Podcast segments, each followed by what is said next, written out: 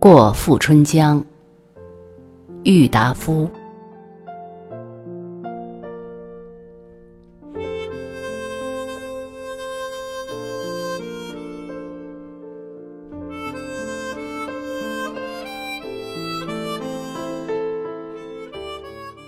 前两天，曾谷和他的妹妹，以及英国军官燕子少校来杭州。我们于醉谈游步之余，还定下了一个上富春江去的计划。这一位少校实在有趣，在东方驻扎的久了，他非但生活习惯都染了中国风，连他的容貌态度也十足带着了中国气。他的身材并不十分高大，但背脊与履。同我们中国的中年人比较起来，向背后望去，简直是辨不出谁黄谁白。一般军人所特有的那一种挺胸凸肚、傲岸的气象，在他身上是丝毫也不惧的。他的两脚又像日本人似的向外弓曲，立起正来，中间会露出一条小缝。这当然因为他是骑兵，在马背上过日子过得多的缘故。他虽则会开飞机、开汽车、划船、骑马，但不会走路，所以他说他不喜欢山，却喜欢水。在西湖里荡了两日舟，他问起近边更还有什么好的地方没有。我们就决定了再陪他上富春江去的计划。好在汽车是他自己会开，有半日的功夫就可以往返的。驶过六合塔下，走上江边一带波形的道上的时候，他果然喜欢极了。他说这地方有点像日本的濑户内海，江潮落了。江水绿得迷人，而那一天午后，又是淡云微日的暮秋天，在太阳底下走起路来，还要出一点潮汗。过了范村，池上四面是小山，满望是稻田的行富交界的平原里，景象又变了一变。他说：“只有美国东部的乡村里。”有这一种甘草黄石的和平村景，他倒又想起在美国时候的事情来了。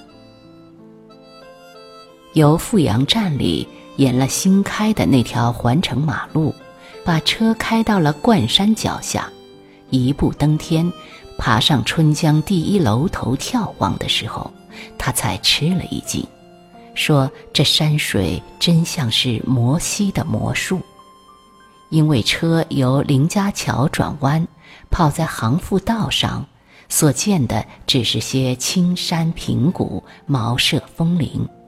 到得富阳，沿了那座宫野式的疏不平山脚驶入站里，也只能看到些错落的人家，与一排人家南岸的高山。就是到了东城脚下。在很狭的新筑马路上走下车来的一刻，没有到过富阳的人，也绝不会想到登山几步就可以看见这一幅山重水复的黄子酒的图画的。我们在山头那株樟树下的石栏上坐了好久。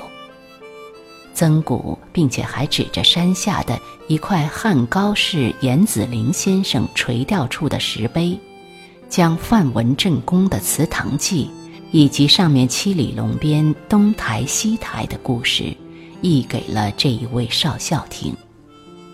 他听到了谢高宇的西台痛哭的一幕，却兴奋起来了，说：“为什么不拿这个故事来做一本戏剧？”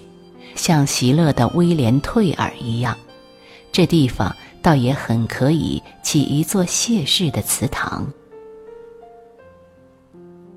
回来的时候，天色已经晚了。他一面开着车，眼睛呆呆看着远处，一边却悠悠地告诉我和曾谷说：“我若要选择第二个国籍的话，那我情愿来做个中国人。”车过分镜岭后，他跳下车来，去看了一番建筑在靖边山上的碉堡。我留在车里，陪伴着一位小姐，一位太太。从车窗里看见了他的那个向前微俯的背影，以及两脚蹒跚在斜阳衰草的山道上的缓步。我却突然间想起了一篇哈代的短篇。